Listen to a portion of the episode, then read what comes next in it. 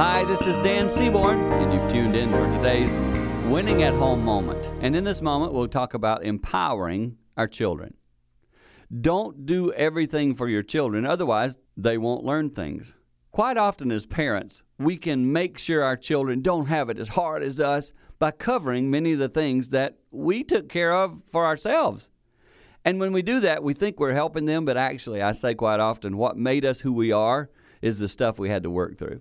Figure it out. Sometimes you just got to figure it out. And too often, I think we live with more of a bailout. And so let your children be empowered by being responsible for the responsibilities they need to carry. And I believe as you teach that to your children, it will help them grow as people. Now, children, of course, advance and grow at all different stages. So be patient, work with them with where they are, and see if you can continue to grow as you win at home.